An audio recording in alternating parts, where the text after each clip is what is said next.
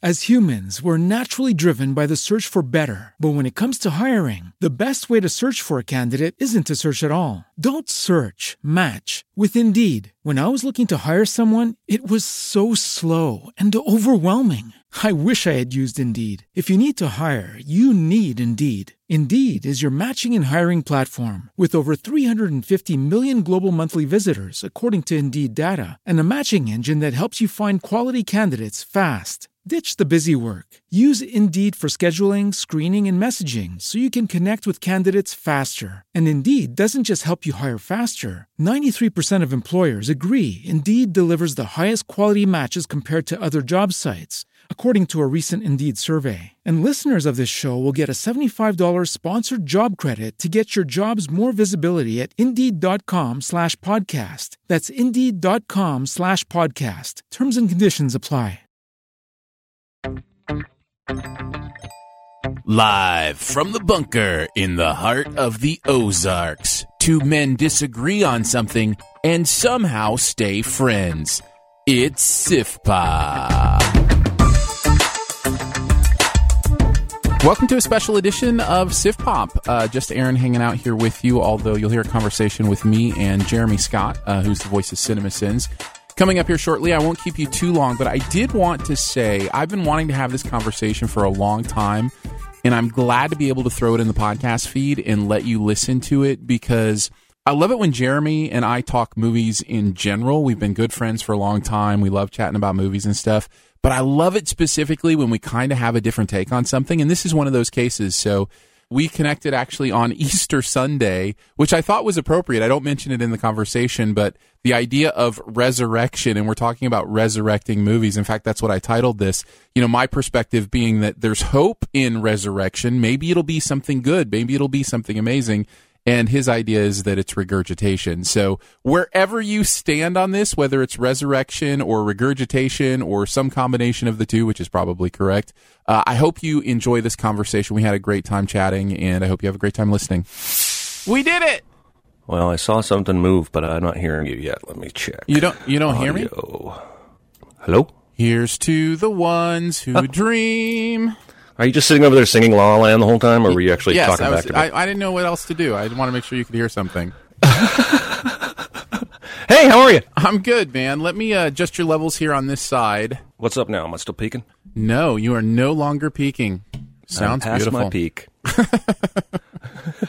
Uh, how you been, man? I'm good, man. You see the Predators game last night? How could I not be good? Yeah, I- you bet you're through the roof. I'm pretty elated. Like, uh, did not expect to win that game, much less absolutely dominate it. So, Yeah. I'm pretty pumped.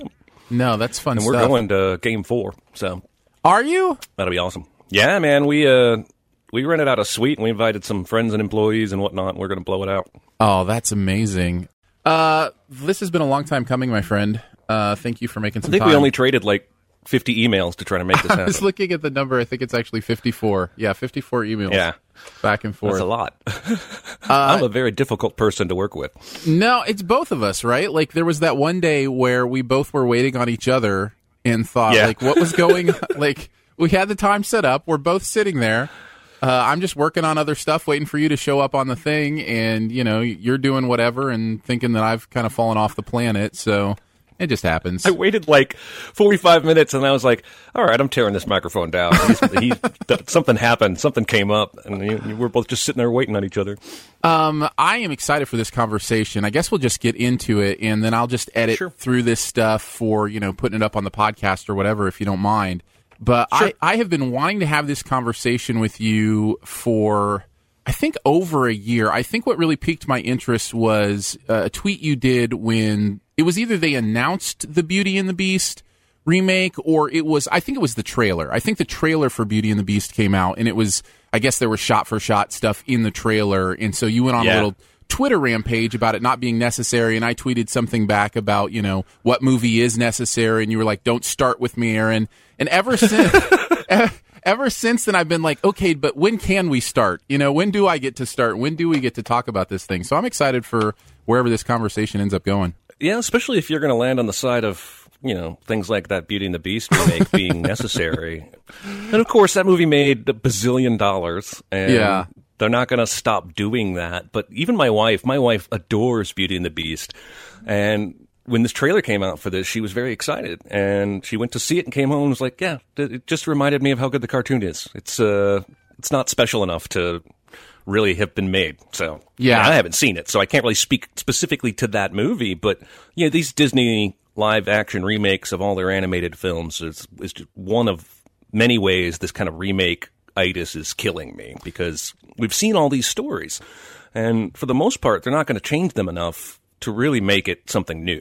Well, you don't have to worry about the necessary thing. I think we agree that they're not necessary. Uh, I, it would be hard to argue that any movie really is "quote unquote" necessary. Um, Schindler's List.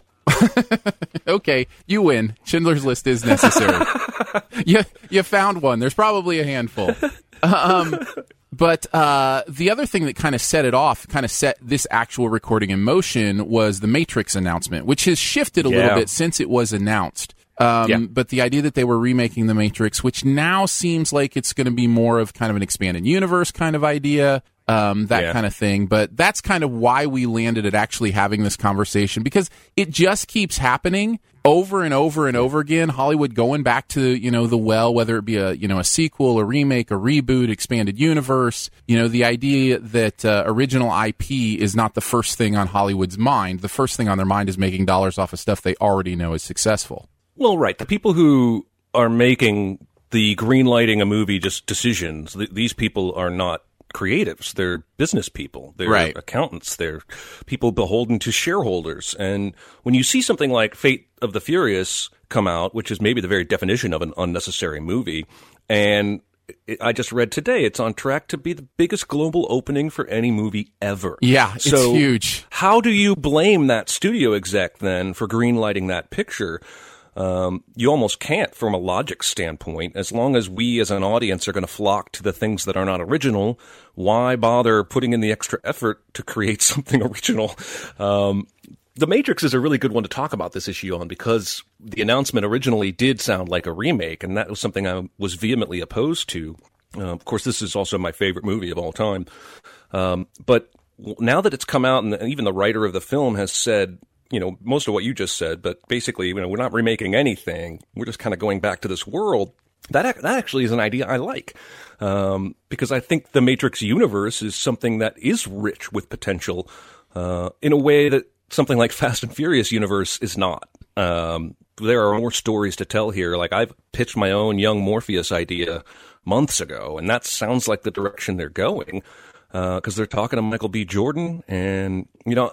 It's it's just a subtle little change, but one makes me angry and one makes me excited. Do you think that's a matter of taste in some regard? I, I mean, the comparison to Fast and Furious. Like, if somebody loves that universe and they love those characters, uh, could that just be a matter of taste? You know, one being, uh, you know, quote unquote, ex, you know, exciting or good, and the other not.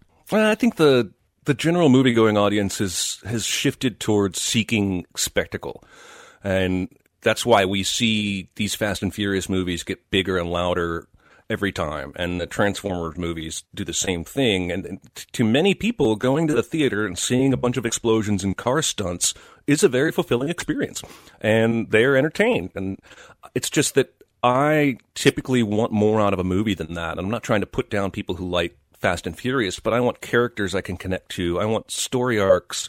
I want character arcs where people are actually forced to change something about themselves by the end.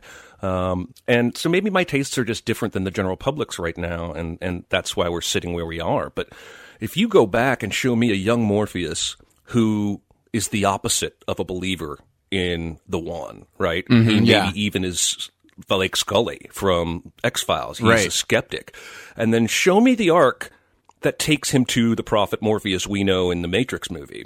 I think that would be a very fulfilling journey to see, um, and gives us a lot of ways to play around in this universe. We know from the sequels that this loop of the one has happened five or six times at least. Um, and so there's various ways to tweak it and, you know, just give us some more time in that world. The Animatrix. Did you ever see that? Oh yeah. Um, oh yeah. I, I've yeah, actually that- gone. I've actually gone back and watched the Animatrix movies more than I have watched two and three. Uh, Yeah, I, I yeah, really enjoy those those little bits and, and pieces that they And I think they stuff. show how much potential there is here in this universe. Um, you know, get different directors to give it a different tone. I don't know. I, I just I'm much more excited about a story that goes back in time in that universe than I would be in telling me another story of Neo and the One or just recasting or shot for shot remaking it. That would be terrible. I think it has a lot to do with, and I'm a huge proponent of, of, this. And by the way, as as I expected, we'll probably be on common ground much more than we're on opposite ground on a lot of this stuff. But uh, I think it has a lot to do with wanting something new, right? Or wanting wanting yes. a surprise because you can't be surprised yes. by something old. You can be surprised by something new. So, you know, it's the same reason I don't go see trailers. It's the same reason I try to go into movies as pure as possible because I want to be surprised. I want to be told a story I don't know. And so when you're remaking yeah. something, you're being literally told a story you already know. So, you know, there's, yeah, there's you know there. how this live action Beauty and the Beast is going to go before you sit down. And I don't care what they changed or what right. songs they added. There's nothing new there from a story or character perspective. And, you know, I think you're you're hitting the nail on the head. Is that is that I personally, and I don't know how many of us are out there, but I do want something new. I want to be surprised. That's why movies like Pulp Fiction or The Raid Two stand out to me so much, is because I'd never seen anything like that. Um, and you know, I always come back to that Seinfeld episode where the dentist converts to Judaism for the jokes and Jerry's all offended and goes to goes to confession and he's trying to tattle on this guy. And the guy's like, "Does this offend you as a Jewish person?" He's like, "No, it offends me as a comedian." um, because I view myself as a creative person. I have ideas. I write some of them down. I've written a book. I've written songs and poems, and I have movie ideas all the time. And it's just very depressing to to be that kind of person yeah. and see the same thing month in and month out, year in and year out, and and just I feel like creativity is dying. I think I even made a video once about, you know, the whole copy of a copy of a copy thing and that we're basically training our current crop of young writers to adapt and remake other movies instead of focusing on breaking new ground. And what happens in 10, 20 years from now? Do, do those people, do we even have writers who are able to be creative? if they just kind of been beaten into remake submission? I, I don't know. I think, and, this is a this is one of the places I think we'll diverge a little bit because I think you see a world where remake culture is destroying originality, and I'm just not sure I see that world. Um, I well, I feel like there's still a lot of original stuff that happens, and I feel like a lot of the stuff that gets honored, and even some of the stuff that makes a lot of money, can be original stuff. Um, it's just you know, and in some ways, it's the money that studios make from you know these remakes that allows them to take a risk on something that might be original.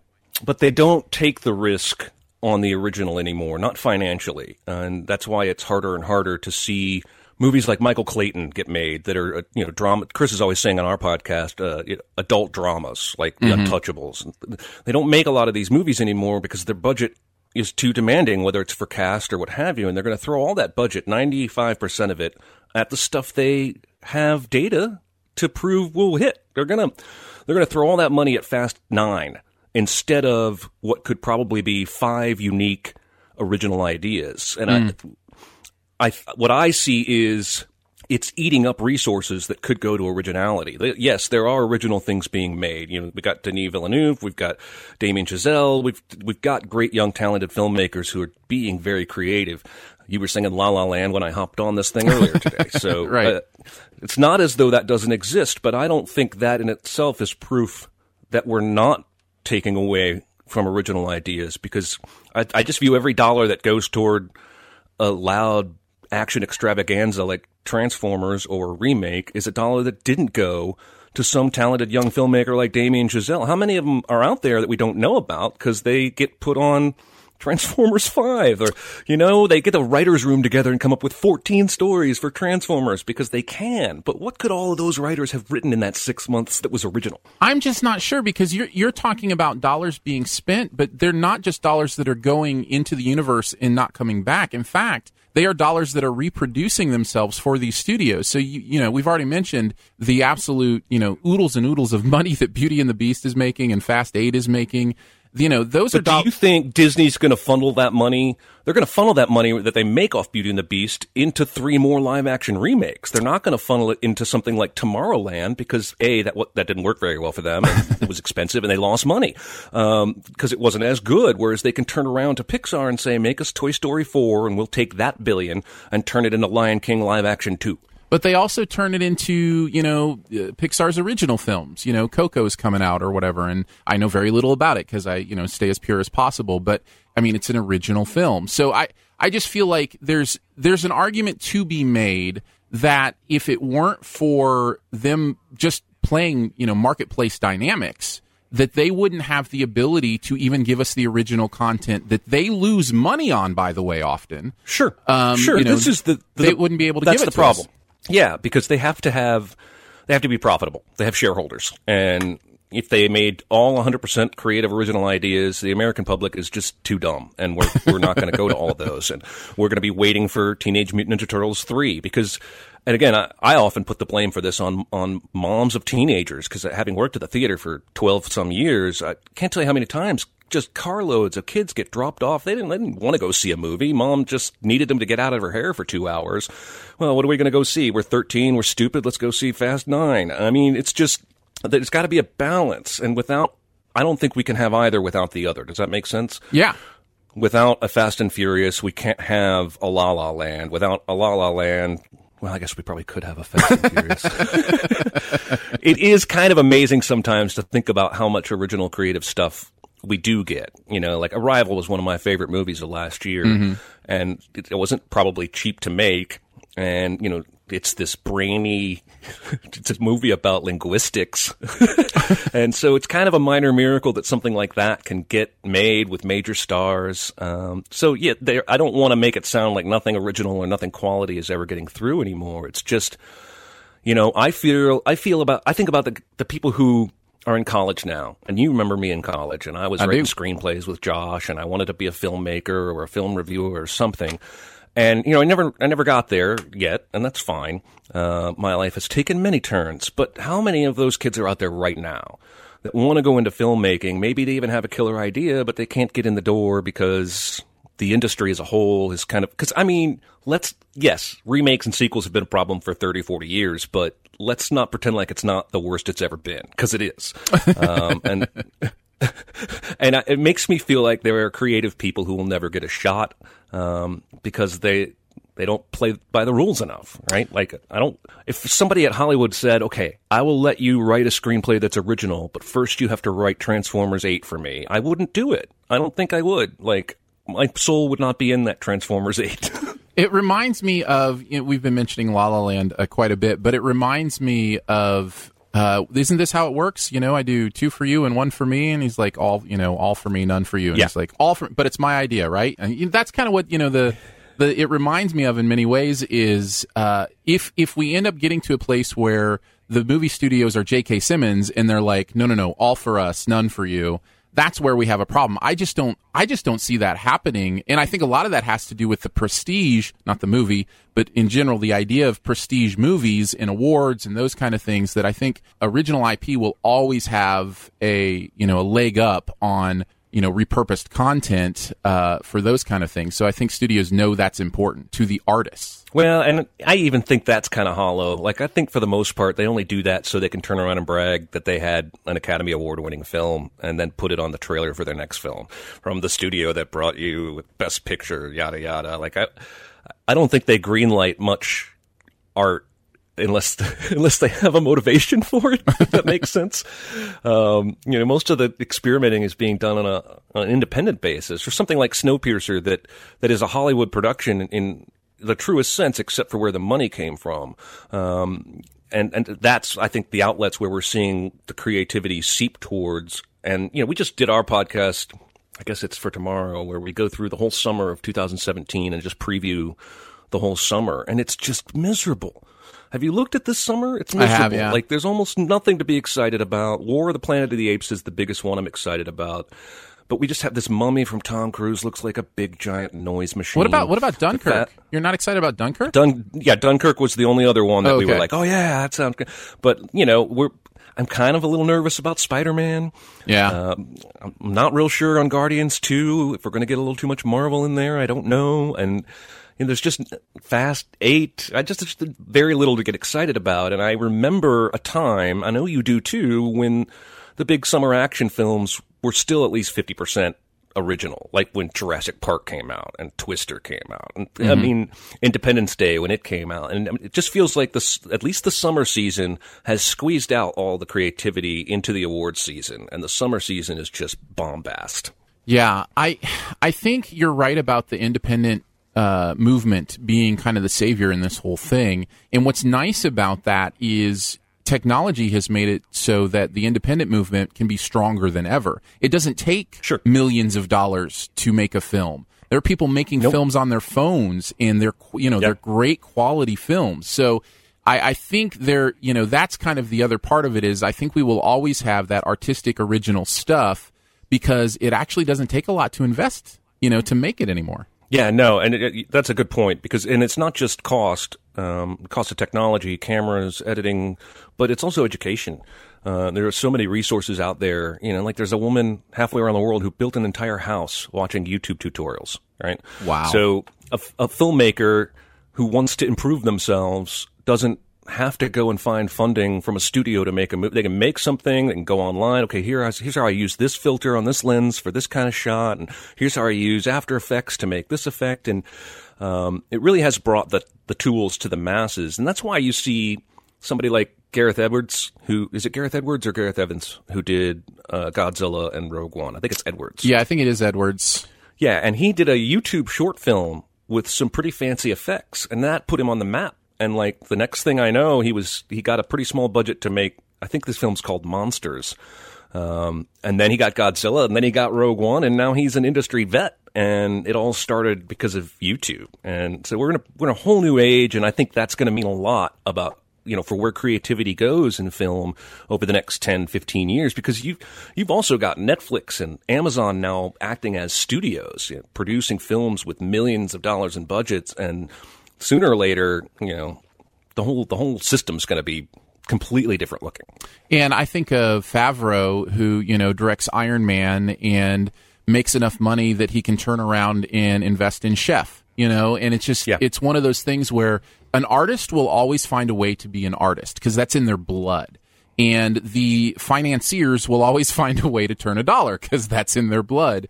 Um, yeah. So it's it's kind of that tug and pull. I think is always going to be where art and commerce have to exist together, and and. I you know it's it's not an easy tug and pull because they have different purposes. Well, and just I don't think anything you said reminded me of this, but I'm just thinking about Edgar Wright and Ant Man, and you know how frustrating that is to see somebody who has such a unique, creative, quirky vision and this the studio system at Marvel basically beat him out of there. Like he couldn't do what he wanted to do. He couldn't make his film right. ultimately, and so they found another director who would do what they wanted.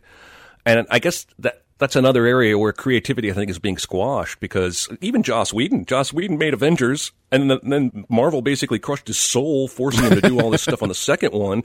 He basically almost said it in interviews. Yeah, he, he was um, pretty blatant about that stuff. He's one of our brightest most talented original creators in all of entertainment. And you just, I just hate the notion that this current studio summer blockbuster, you know, MCU, everything has to have a shared universe. I think it's stifling some creativity, and I think that's sad. Let's uh, let's play the silly game of assigning blame, which is always a silly game because there's obviously a lot of factors that go into anything. Um, mm. I remember uh, watching, I think it's a video you did a while ago, where you basically show pictures of headlines of remakes or sequels or whatever, and then yeah. some profane insult to the studios. Uh, it's on your personal channel, I think. And yeah. that that video very much to me says this is the studio's fault, you know, that this is happening. So let's let's assign, and we've talked about it being the viewer's fault as well. Where would you put the highest percentage of the blame for remake culture? I think it. I think the majority it's not by a lot, but I think the majority is on the studio side because I've I've spent enough time in the music industry and known enough people who were in it pretty deeply to know that at least in my opinion, a large percentage of pop music is you just you like what they tell you to like. Uh, because they just don't put anything on the air that they don't want to. Right. And and so, you know, do we like Miley Cyrus and Selena Gomez and Justin Bieber because we really like them or because we we hear it every 15 minutes on the pop radio station, and eventually it just becomes like familiar. Um, and I think there's a certain amount of that, you know, that yes, the American public is dumb and they have an appetite for dumb, big, loud movies, but is that because they have an appetite for it, or because that's all they've gotten for the last 15 years? Um, and so, to a certain extent, I blame the studios a little more but I also I'm on record three times in this talk right now calling people stupid. So I, I, do think that we have our own uh, we have our own guilt to to bear here. Yeah, I mean, and I, I guess I'm one of those stupid people too, because you know I I enjoy. Uh, it, here's the thing, and I guess I should say this too, because I know you've made a point of saying this, and I think we're on common ground here. It's not about whether or not the movie that's made is good. That's not what we're talking right. about. That's not what you're talking about. Right. The fact that the Beauty nope. and the Beast remake is actually, in my opinion, a fun, entertaining, you know, joyous movie. That's not the point. The point is whether or not it should have had money invested in it and it actually been a project. Right? Am I am I stating that right? Yeah, yeah, absolutely. Okay.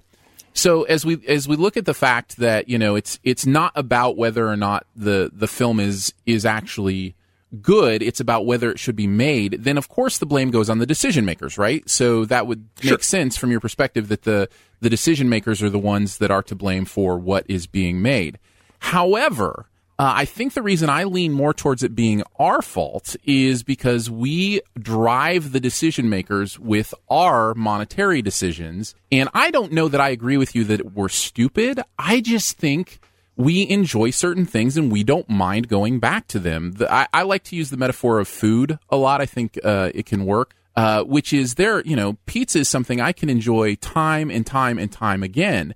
And then if you want to give me a fruit pizza, I'll go, oh, that's a different version of pizza. Let me try that one. Oh, I kind of like that too. You know, there's this thing where you like something, let's go back to it. I don't know that that's stupidity. I just think it's, it's, you know, it's how we learn what we like and, and make our decisions in that regard. You know what I mean? Well, okay, but what about, and I don't know what this percentage is, but what about the percentage of moviegoers, film lovers, who just go to the movies every week or every month?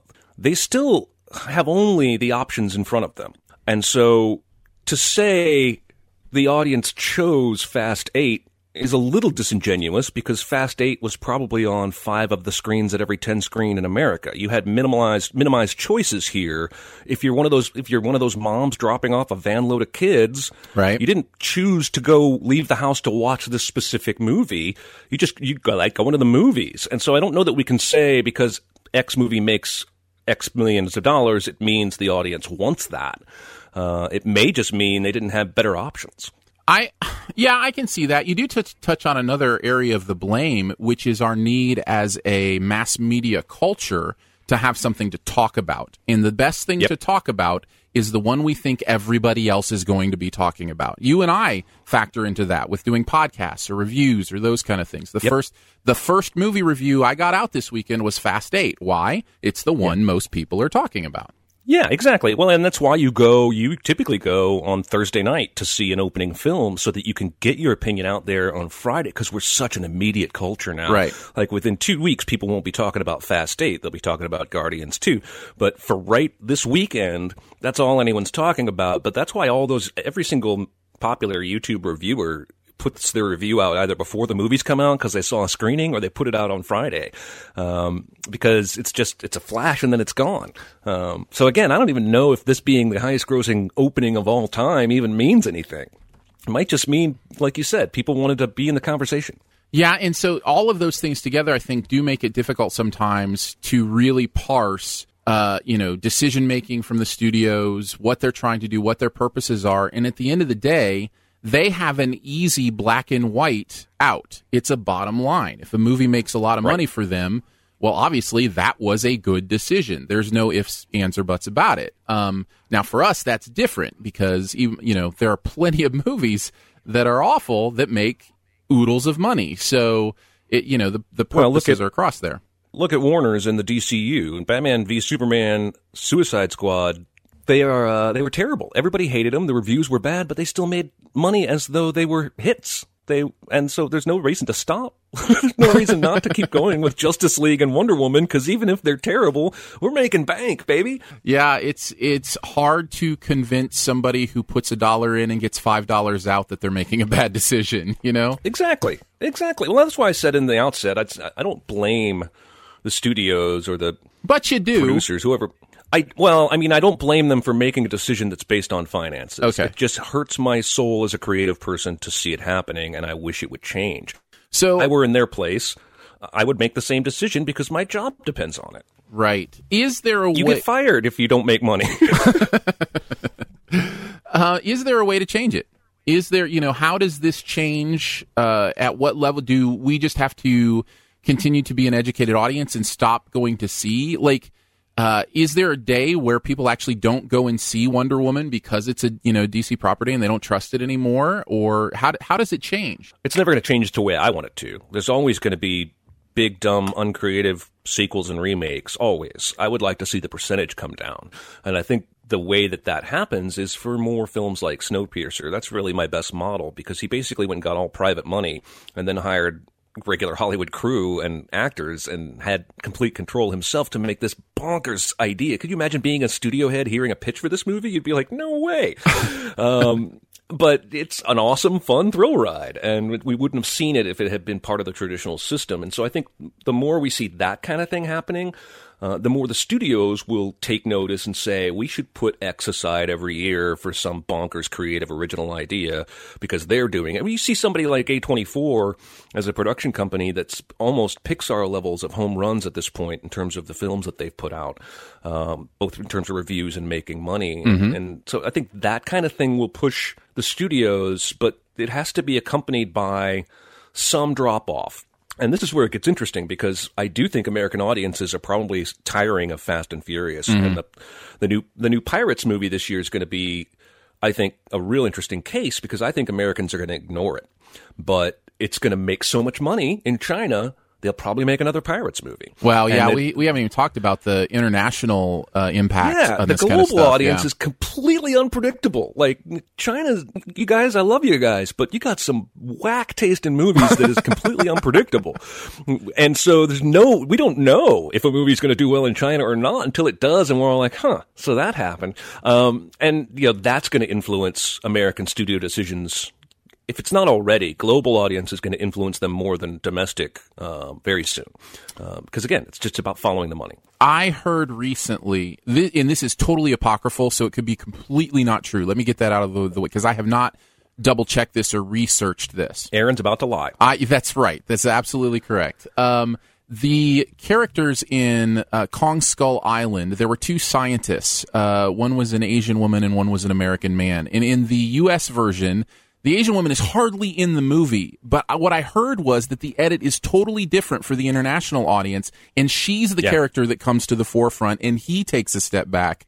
Uh, that That's interesting. That blows my mind. But why wouldn't you do something like that? Well, I get why. I mean, well, it's kind of like Iron Man three did a very they they boosted the Chinese doctor scenes where they're helping fix Tony, Tony's Right, heart yeah, at yeah, the yeah. end in the Chinese edit that that wasn't in the American edit.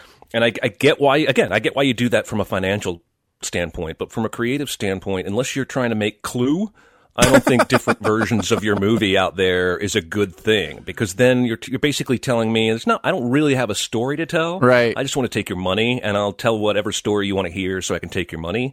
Um, and you know, I'm I'm going to side with the people who who have on the page what they want to make before they ever lift a finger to make the film. Um, but again, you know, they're making a smart business decision, and you know, there's more money in the rest of the world than there is in the U.S., and so they're going to keep going after it.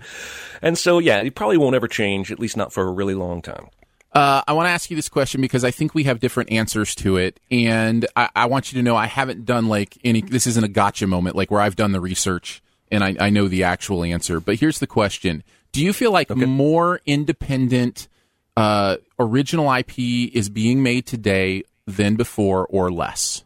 more, but only because there's more people on the planet. There's more outlets, YouTube, Right. and well, Right. like, so. And so I had somebody on Twitter make this argument to me when I was bemoaning the remakes and sequels, saying in 2016 there were more original films released than any year prior, or something like that. And I was Yeah. like, well, yeah, there were more films released than like when I was growing up. ET stayed in my home theater for a year, right? A Right. year. Yeah. And now you've got 500 major releases a year and everything's hitting 4,000 screens. And so, yes, because the total of everything has gone up, then I do think the amount of original IP has gone up. And But I think its percentage to the whole has gone down. Yeah, and that that could I actually agree on both of those accounts. So I guess we we don't disagree. Uh, I'll find something we disagree about here eventually. Um, the, oh, it's not hard. We we don't have to look very hard.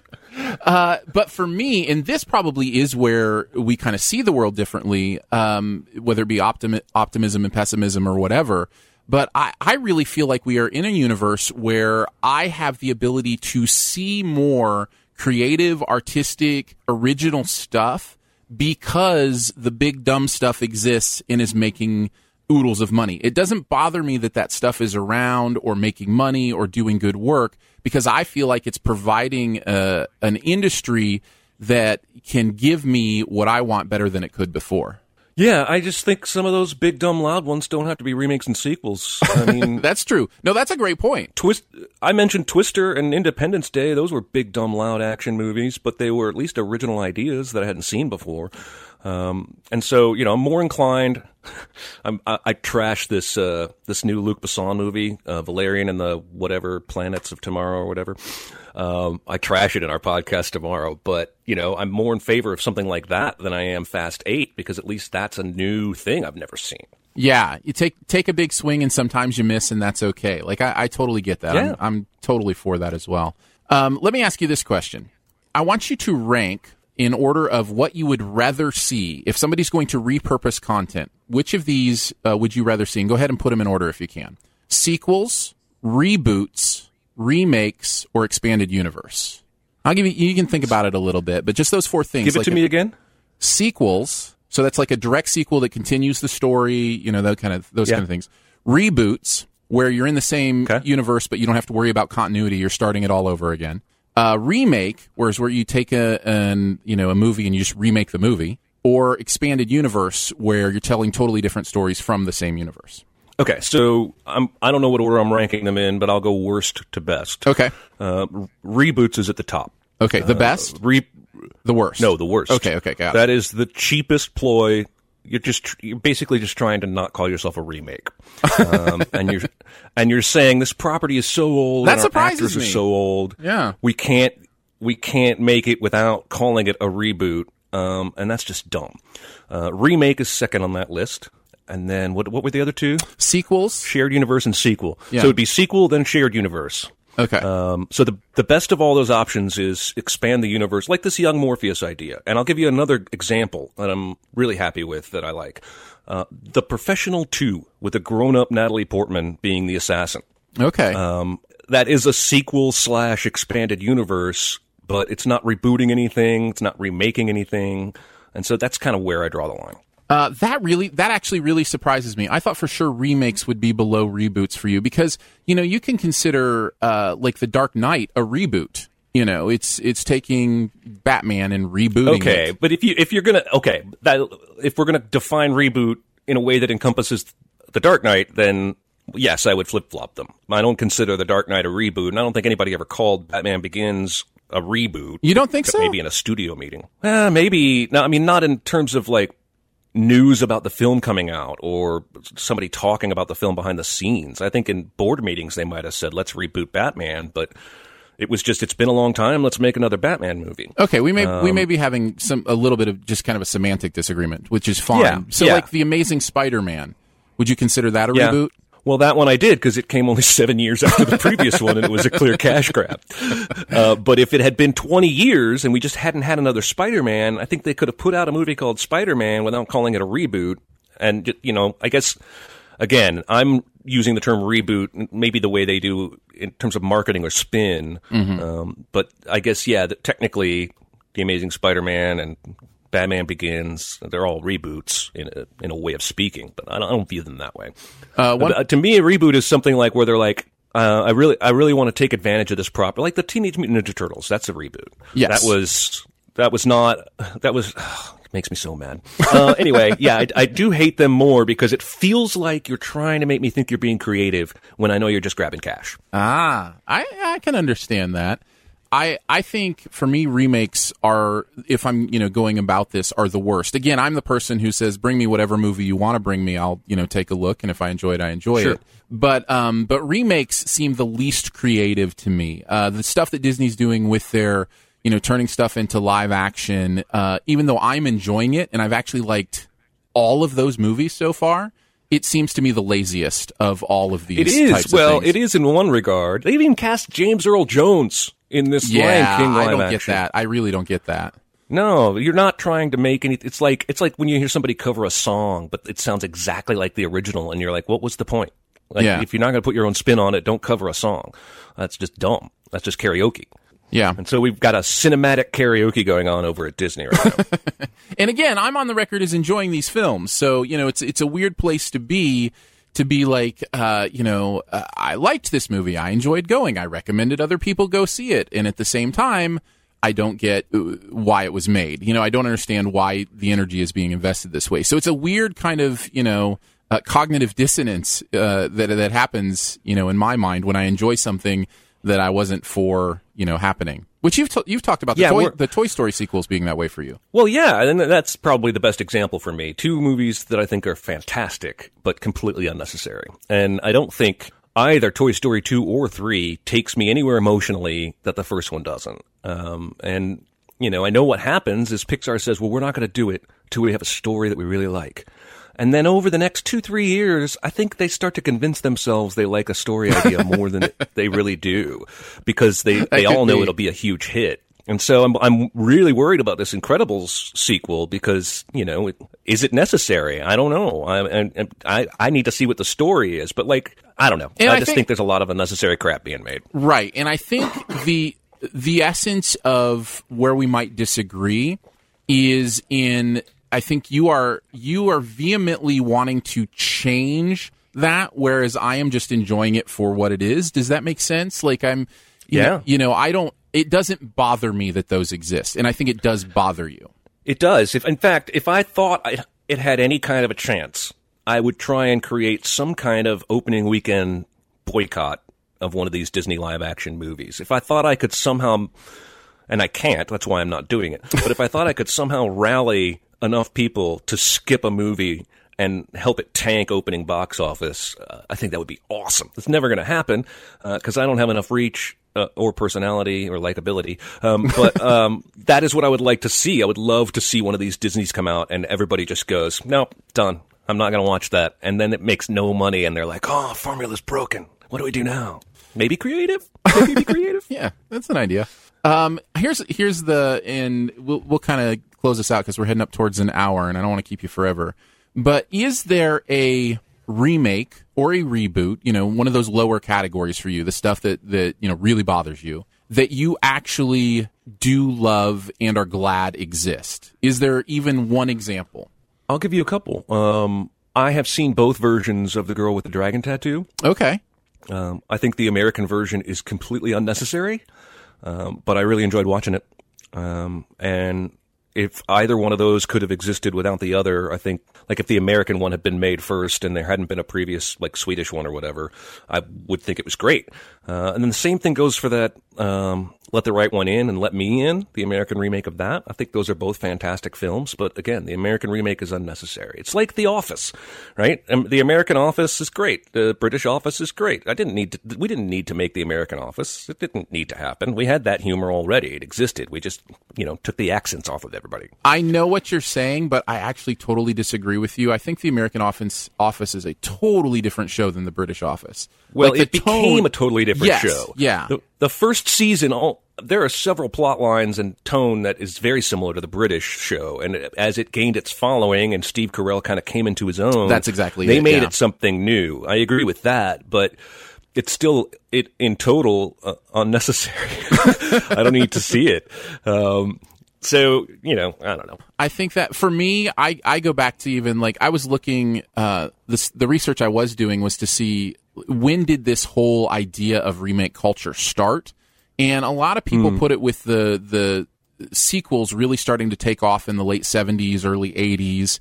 Is kind of when sequels became a thing. movies. Yeah, horror movies and even you know Summer Fair, uh, the Jaws movies. You know had a bunch of sequels. I Yeah. guess you could consider that horror. Um, Star Wars certainly was another example of one. You know they they populated with sequels, and but they were doing some research on remakes, especially, and remakes have been around from the inception of movies. In fact, the Great Train Robbery, which is often cited as the the first narrative movie ever made, uh, was remade the very next year with the exact same plot in the exact same name. And I was like, Wow. wow, like this is this is not new. This has been happening. And then I started Well- thinking about like Hitchcock. Hitchcock did The Man Who Knew Too Much twice within 15 years. It's yeah, it's yeah. crazy. Well, even King Kong. There's a 1930s King Kong and a 1970s King Kong. Yeah. So yeah, the idea of it is not new, and it's a very simple idea because you're just playing on nostalgia for the most part, right? Like the reason this Power Rangers movie came out this year was because everybody who loved Power Rangers in the 90s is just the right age now to have a young family and we're trying Mm-hmm. to hit that nostalgia. And that's a, that's a circle of life, baby. Everybody's going to keep having kids. And so your kids, whatever they're into, 10, 15 years from now, Hollywood's going to make a big budget remake of it. I guarantee you. Yeah. Uh, the question is, will our kids be into anything that was actually new to them, or will they only be into stuff that was new to us 20 years ago? You know what I'm saying? Like, my kids are into all the same stuff I was when I was a kid. Well, and see, that's the problem, right? Is that we're going to end up with every generation being connected to the Ninja Turtles and the Power Rangers and the Transformers, Yeah. and that we're just going to be a cyclical recycling culture. And I'm speaking in exaggeration and hyperbole to make my point, but that's that's what I fear is that we're we're starting down a path that's just going to loop us, uh, you know, on a 10, 15 year loop. Yeah, and that and that is if if it does go that way, then uh, I will will bow to you and say I'm sorry. You were right. You were a prophet among men. Uh, but uh, currently, I just don't see it going that way. I really feel like we have more opportunities today for new original stuff if we want it, and I think the problem is we don't necessarily want it. Well, I will point out that in the last six to twelve months, what are the, what are the what are the highest profile successes for Netflix? You have Stranger Things, a show mm-hmm. that trades on '80s movie nostalgia. Yeah. You could almost call it a remake. You have Mystery Science Theater, which is Yeah. a remake, right? And then you have all these Marvel shows, which are at, at best adaptations, and in some cases remakes. Um, and so, you know, I just I think there's a lot more of it out there than than we realize, and it ain't going away anytime soon, and it makes me sad. Well, Jeremy will continue to be sad, and I will continue to be hopeful, and we will continue to argue every once in a while, and it'll be fun. How's that sound? Sounds good to me. Well, there it is. I thoroughly enjoyed that. I hope you did too. Thanks for taking a listen. Uh, please know Sift Pop is part of the Studio DNA podcast network, and you can find out more about other live and later shows on the network by following the feed at mixlr.com slash studio DNA. That's the place to listen live if you want. That's M-I-X-L-R dot com slash studio DNA. Also, a huge amount of thanks from our hearts to our patrons who make it possible through Patreon support. Uh, there's a lot of people giving their monthly to make this show and others on the Studio DNA network possible. Support starts at $3 a month, comes with some pretty fun perks. You can find out more at patreon.com slash studio DNA. There's lots of ways to connect with this podcast. If you have any thoughts about our conversation today, what we talked about, any response from that, you can do it in many ways. Uh, you can go to SoundCloud, leave comments there. You can tweet at us. You can leave comments at iTunes, leave a rating while you're there if you don't mind as well. Or just email us, feedback at siftpop.com. That's also where you'll go if you have a question, anything like that. Finally, if you're having a good time and you love this podcast, think in your mind right now of another movie lover who you think might like this show, and then don't withhold that information from them. Go let them know about it. Uh, that is how more people find the show more than any other way, is because a friend says, You've got to check this out. So think of somebody you know who loves movies and let them know about Sift Pop. We'd really appreciate it. Uh, we'll be back in just a couple days, uh, recording live and putting in the feed uh, some thoughts on summer movies. I think we're going to do a summer movie preview uh, heading up this week on Sift Pop. So we'll see you there. As humans, we're naturally driven by the search for better. But when it comes to hiring, the best way to search for a candidate isn't to search at all. Don't search, match with Indeed. When I was looking to hire someone, it was so slow and overwhelming. I wish I had used Indeed. If you need to hire, you need Indeed. Indeed is your matching and hiring platform with over 350 million global monthly visitors, according to Indeed data, and a matching engine that helps you find quality candidates fast. Ditch the busy work. Use Indeed for scheduling, screening, and messaging so you can connect with candidates faster. And Indeed doesn't just help you hire faster. 93% of employers agree Indeed delivers the highest quality matches compared to other job sites, according to a recent Indeed survey. And listeners of this show will get a $75 sponsored job credit to get your jobs more visibility at Indeed.com slash podcast. That's Indeed.com slash podcast. Terms and conditions apply.